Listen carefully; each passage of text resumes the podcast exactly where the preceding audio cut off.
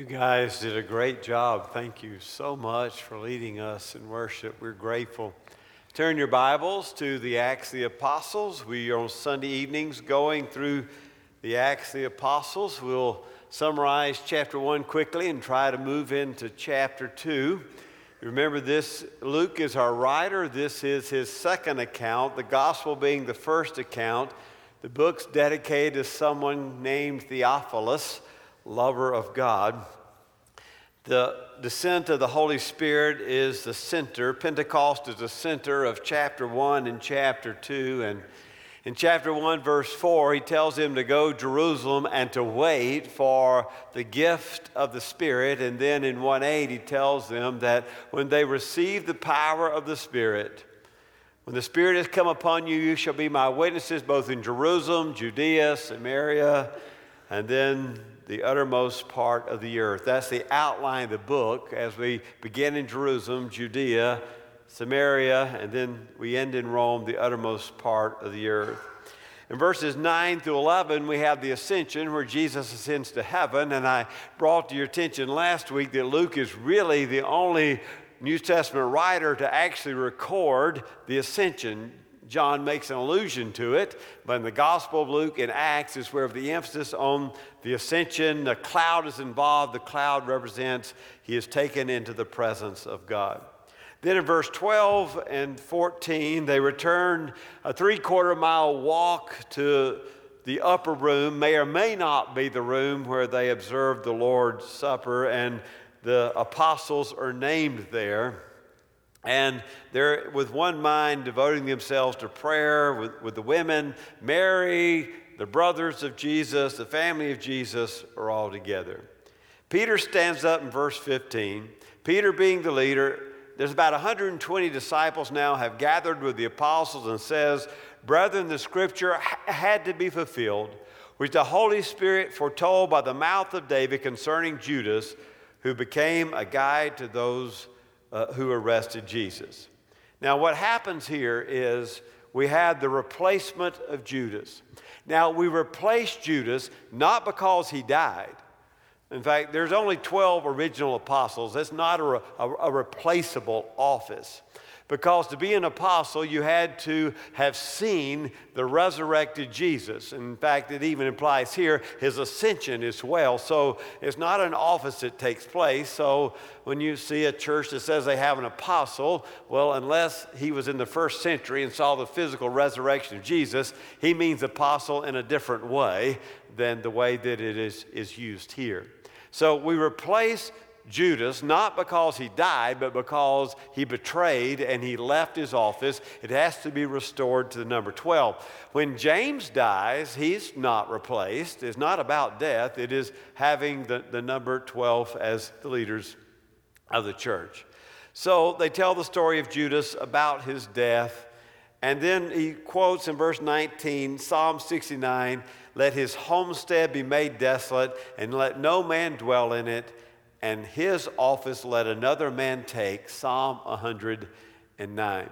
So he sees the vacancy created by Judas as well as the selection of a new apostle as both finding a fulfillment of the Psalms of David, their Psalm 69 and Psalm 102. So, what are, what are they looking for? Well, look what they're looking for. It is necessary, verse 21, that the men who have accompanied us all the time, the Lord Jesus went in and out among us. They want somebody who was there at his baptism, when he was baptized by John, until the day he was taken up from us. One of, the, of these should become a witness with us of his resurrection. The primary function of an apostle is to be a witness to the resurrection of Jesus. And so someone who's seen the ministry of Jesus, including the ascension, that they may primarily testify to the resurrection of Jesus. Two men are called forward. Joseph, the son of the Sabbath, Bar Sabbath. We don't know anything else about Joseph. He was a good man. He was not selected, as we will see, but uh, tradition tells us that he was a great missionary and eventually he was forced to drink poison and did not die. That's the only other oral tradition on Joseph. Then uh, Matthias, notice they pray, Lord, you know the hearts of men. Show us the one you've chosen. And, well, they cast the lots. They, maybe they roll the stones, they draw the straws, however it might have been done. And notice verse 26 Matthias is numbered with the 11 apostles, and now the church is back to 12 apostles. Well, then we have in chapter 2 the day of Pentecost. He told them in verse, uh, in verse 4 of chapter 1 to go and wait until that which he had spoken of would come, and that's the day of Pentecost. Now, Pentecost is the Feast of Weeks. It's a wheat harvest. It's celebrated by a one day festival with all sorts of special sacrifices. And, well, let's join them in this Feast of Weeks. And when the day of Pentecost had come, they were all together in one place. Now remember, they're supposed to stay in Jerusalem until they receive the Spirit. Then they have the power to go and witness. And suddenly there came from heaven a noise like a violent rushing wind, and it filled the whole house where they were sitting. This house is probably not the temple. It's probably not, some interpreters say that. It's probably not that. But they're in a house. It fills the whole house. And notice there are two images that depict the arrival of the Spirit. The first is the noise of the wind. Interestingly enough, the word for spirit in Greek is pneuma, which can mean wind or spirit. So you can see how those two are interchangeable together. So there's this loud, rushing wind. I'm talking to people in Amarillo. Yes, you get this. You get the loud, rushing wind. I'm not talking to people who don't know what this means. You, you, you, you, were at, you know Pentecost. You're there all the time in the spring. So there you go. And then there appeared to them tongues as of fire, distributing themselves, and they rested on each one of them. The apostles have the tongue of fire resting on them. So we have the, the sound, the image of the rushing wind, the pneuma, and then we have the image of the fiery tongue. And they were filled with the Holy Spirit and began to speak with other tongues as the Spirit was giving them utterance. Now, in the New Testament, there is a Holy Ghost language, a glossolalia, like in 1 Corinthians, where someone speaks and someone else interprets. That's not what this is. They are speaking in known languages. It would be if all of a sudden I know absolutely no Japanese. I started preaching in Japanese, and we had Japanese visitors, and they understood the gospel in their language. That's what's taking place here. In fact, there's other parts of the text, it may be a miracle of hearing as much or more than it is speaking in, a, in that foreign language. Now, they're Jews living in Jerusalem, devout men from every nation under heaven. Here's the thing He's going to give us a list of nations. The Jews are there from all over the known world. They hear the gospel right there with a missionary force. They go back home and they can tell something has happened in Jerusalem. They're preaching about the resurrected Jesus.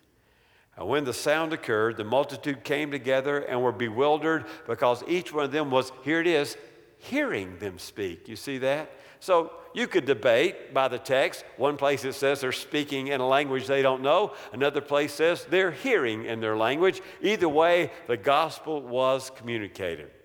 And they were amazed and they marveled, saying, verse 7 why are not all these who are speaking Galileans? And how is it that we each hear them in our own language to which we were born? Parthians and Medes and Elamites and residents of Mesopotamia and Judea and Cappadocia and Pontus and Asia.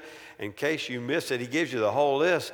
Phrygia and Pamphylia and Egypt and districts of Libya and Cyrene and visitors from Rome. There we go. How do we end the book? In Rome. So we have some folks from Rome there with Jews and proselytes and Cretans and Arabs. And well, we hear them in our own tongue speaking of the mighty deeds. They continued in amazement and great perplexity, saying to one another, What does this mean? And some other folks were saying, they're drunk. They're drunk. Their worship uh, appeared as if they were drunk, it says. They are full of sweet wine. So he told them to wait to the descent of the Spirit. Once they receive the Spirit, they become witnesses, beginning in Jerusalem, Judea, Samaria, the remotest part of the earth. And now there they are. The Spirit falls upon them. They're in the house. It fills the house, a, a violent rushing wind. There's the visual image of the fiery tongues. The apostles go out with the people. They begin preaching, and people from all the known nations of the earth, including the capital Rome, hear the gospel in their their own language, and they are amazed at this ecstatic worship and this proclamation in all these languages, or hearing in all these languages, and it's quite a commotion. And some folks say they are drunk. And then Peter stands up. But Peter, I want you to look there at verse 14. But Peter, taking his stand with the eleven, raised his voice and declared to them, Men of Judea, and all you who live in Jerusalem, let this be known to you and give heed to my words. These men are not drunk, you suppose. Uh, it's only the third hour of the day. It's nine o'clock in the morning. They are not drunk, Peter says. And then he begins to preach. We have arrived at a monumental moment in the book of Acts. Monumental because the Spirit has descended the fiery tongues are there, the rushing wind is present, but monumental in another way. You remember when we began our study in the Acts of the Apostles, I said when you look at the New Testament, there's only one history of the church. There are the four Gospels, they're the epistles. But before any gospel was ever penned, at the moment Peter stands up and preaches these words, there is no gospel extant anywhere. You following me? No gospel exists. And so, what we find in these early sermons in Acts is the core of what the apostles believed and taught. It was the aha moment for me. I'd been through seminary and did not see this. It was an aha moment for me in PhD work at Baylor when I finally, this is the interpretive grid by which I read the New Testament because it's before the Gospels. And this is what the epistles are about. It's apostles writing, applying this apostles' theology to the problems in the churches like Corinth. And so, if you know what I'm going to teach you tonight, you can read the New Testament with a whole new set of lens. And you'll go back and say, yeah, the Gospels make sense now. How it relates to the Old Testament, yeah, I can, I can put it all together now. Are you ready? What did Peter preach? And it's not all in this first sermon, but as we go through the sermons, you're going to find these six things. First of all, Peter preaches. I'm going to give you the list, and then we'll see them as we go through his sermon. In the events surrounding the person of Jesus, God was fulfilling the ancient Jewish scriptures. In the events surrounding the person of Jesus, God was fulfilling the ancient Jewish scriptures you want to do it in one word? Fulfillment. What he's saying is, what's happened in the person of Jesus is not anything new. It is what Isaiah had written about, it's what David had sung about. It is all part of the Old Testament. The events surrounding Rabbi Jesus are a fulfillment, not a denial of what it means to be Jewish. Fulfillment. Number two. The crucifixion of Jesus was ordained by God and was a mighty act of conquest and deliverance for his people as confirmed in the resurrection. The crucifixion of Jesus was ordained by God and was a mighty act of conquest and deliverance for God's people as confirmed in the resurrection. You'll do this with one word. It's the word deliverance. What has happened to Jesus in his crucifixion, this isn't upsetting to God about his son or the Messiah, but rather it is controlled, ordained by God himself. In fact, it is the new Exodus, it is deliverance, conquest, it is it is release and liberation for God's people. If you don't think it was all ordained by God, look at the end of the story. It's resurrection, deliverance. Number three, we don't preach about this one much, but the apostles did exaltation.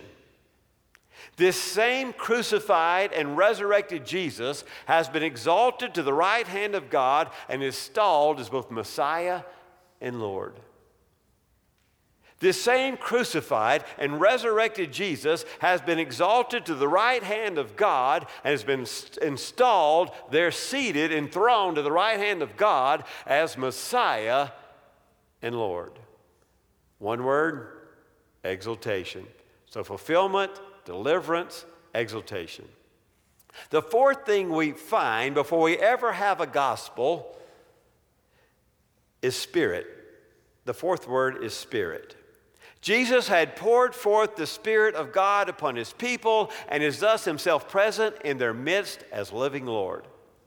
Jesus has poured himself forth on the, Jesus has poured forth the Spirit of God upon his people and is thus himself present in their midst as the living Lord. The next word is Spirit. The fifth word is vindication. Vindication. This same Jesus will again be manifested to the world to vindicate his people and judge the earth. Vindication. This same Jesus, this crucified, resurrected, exalted Jesus, he'll come again. He'll again, again be manifested to the world to vindicate his people and judge the earth. And then finally, the word repent. Repent. Given the fact that God is not surprised by the crucifixion, now I'm not stating it now, I'm getting you to this point. Given the fact that God is not surprised by the crucifixion and the resurrection of Jesus, that it is fulfillment of the Old Testament scriptures, and given the fact that the Holy Spirit has been poured forth and we have fiery tongues and we have the mighty rushing wind, the people are asking themselves, well, what do we need to do? If this is God at work, what do we need to do? And the sermons conclude by by saying, to participate in the saving work of God through Jesus Christ and to be included among God's people. To participate in the saving work of God through Jesus Christ and to be included among God's people, one must turn from sin, believe in the living Lord, confirming Him through baptism in His name. To be included among God's people, one must turn from sin, believe in the living Lord, confess Him through baptism in His name. Repent. So we have these 12 apostles. They were hand selected by Rabbi Jesus. He taught them for three years. They saw him crucified and resurrected. And so the question is what did these guys believe? If you can figure out what they believe, then that's what you need to believe. You with me? Because what they believe is what forms the New Testament. Are you following me? So, in these early sermons in Acts, you get a chance to be there when Peter preaches and figure out what it is that these early apostles actually believed and taught, and why, why they were in Jerusalem and Judea and Samaria, why they went to Rome, and what was their message, and what was it that it was all about. What did they hold dear and essential? Well, I would say it's these six words fulfillment, deliverance, exaltation, spirit, vindication, and repent. Well, let's see if we find any of these in Peter's sermon. Let's see if I've made this up or this is exactly what the apostles believed and taught. And again, every element's not in every sermon, uh, but there's several early sermons here. These men are not drunk, verse 15. But this was spoken of through the prophet Joel. Bingo, number one. This is the fulfillment of the Old Testament. What you're experiencing, seeing uh, these men and these fiery tongues and hearing in your own language, this shouldn't surprise you. What's happening in the pouring forth of the Spirit is part of the Jesus event, and Joel the prophet spoke about it a long time ago. You see that? It shall be in the last days, verse 17. This is quoting Joel. God says, I will pour forth my spirit upon all mankind. And your sons and your daughters will prophesy, and your young men shall see visions, and your old men shall dream dreams. You see that? What's you're experiencing here at Pentecost shouldn't surprise you. If you've read the prophet Joel, you know Joel said, Both your sons and your daughters will prophesy. Your young men shall see visions, see visions, and your old men shall dream dreams. Even upon my bond slaves, both men and women, in case you missed the fact that women were prophesying, both men and women, I will pour forth in those days my spirit, and they shall prophesy.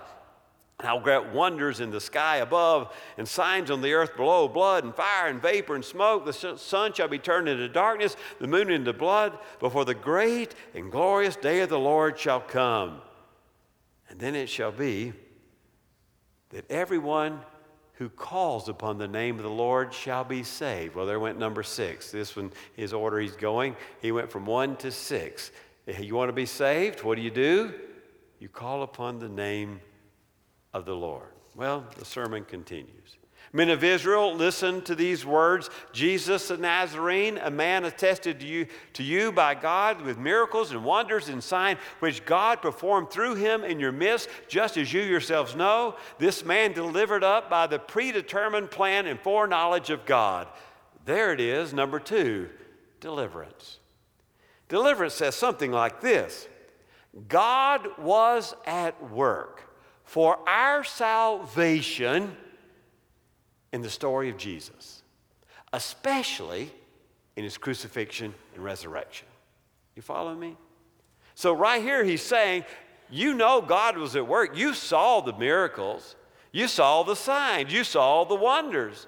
This man delivered up by how? God's predetermined plan, God's foreknowledge. You nailed him to the cross by the hands of godless men and put him to death, and God raised him up again, putting an end to the agony of death, since it was impossible for him to be held by its power.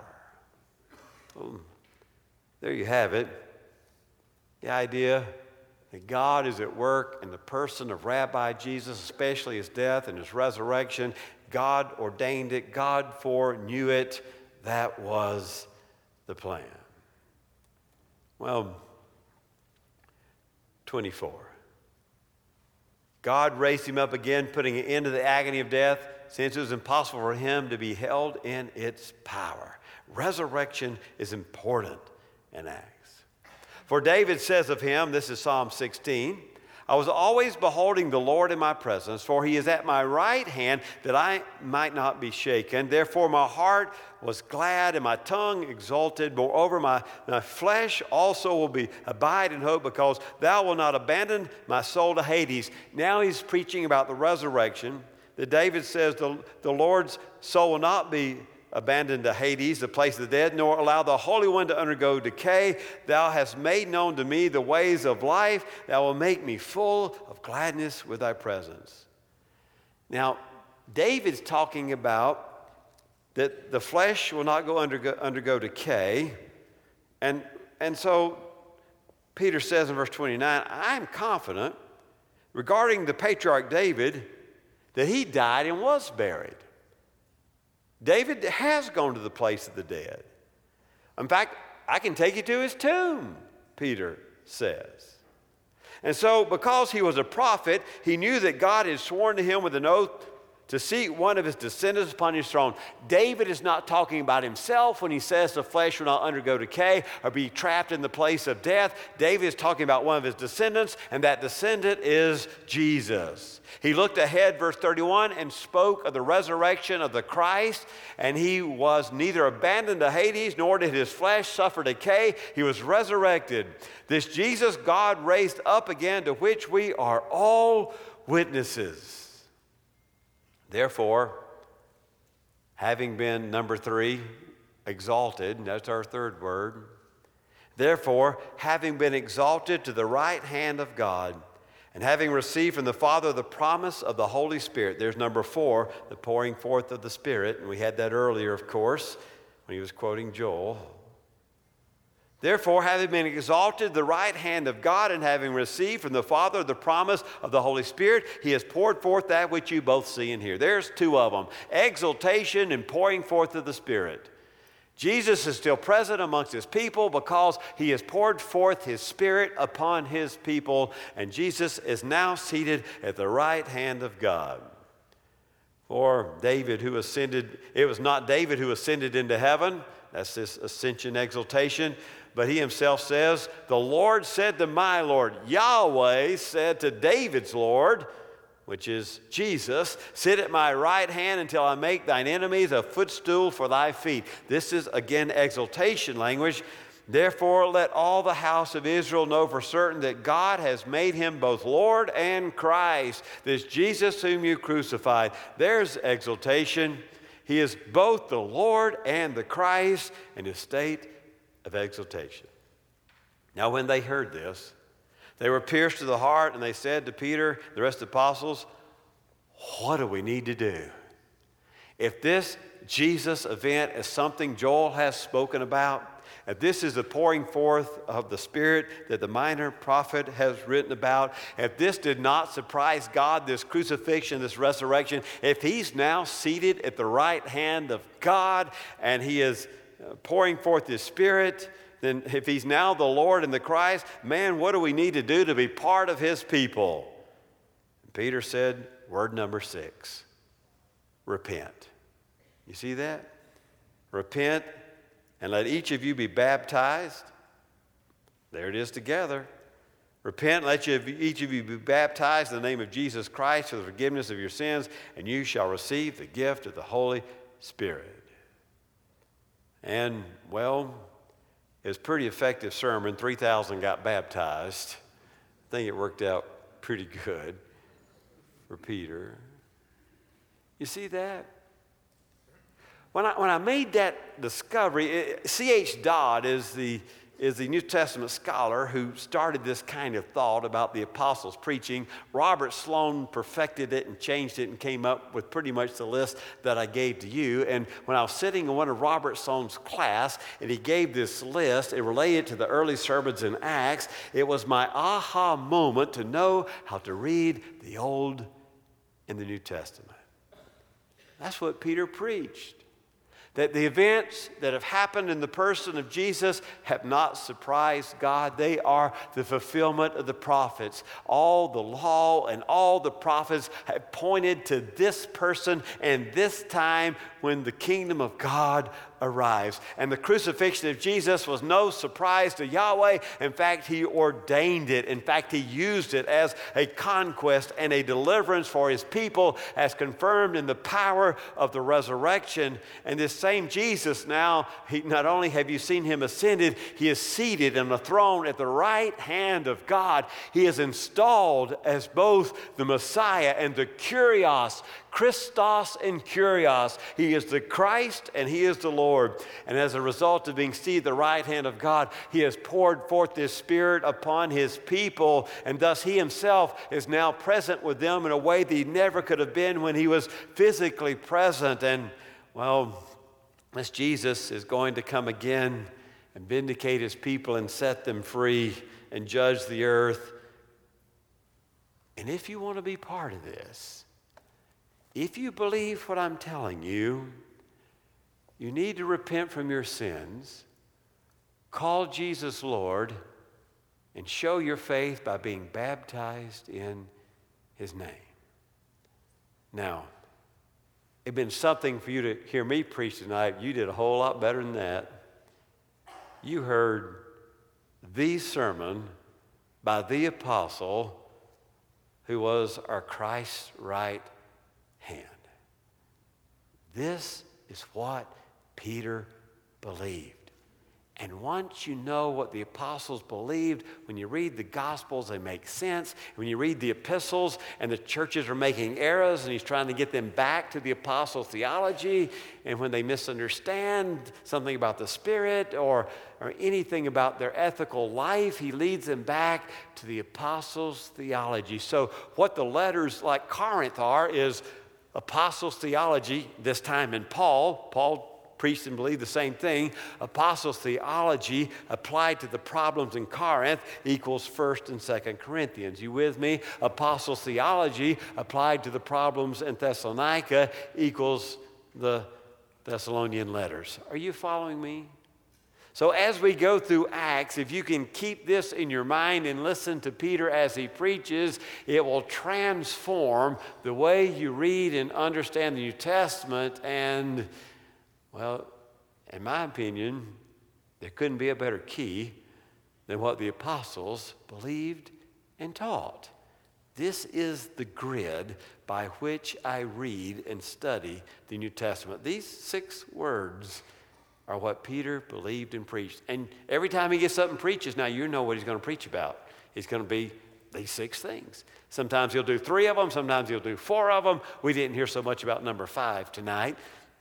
Sometimes he'll do just a couple of them, but every time he preaches, this is what this is his overflow from journeying with Jesus for those three years now, this is the Peter who was there when he raised the dead. This was the apostle who was there who tried to walk on the water. This is the one who saw it all and heard the last words of the Christ to feed my sheep. This is what he believed. This is what he taught. As a result, this is what we need to believe and what we need to teach. Let us pray.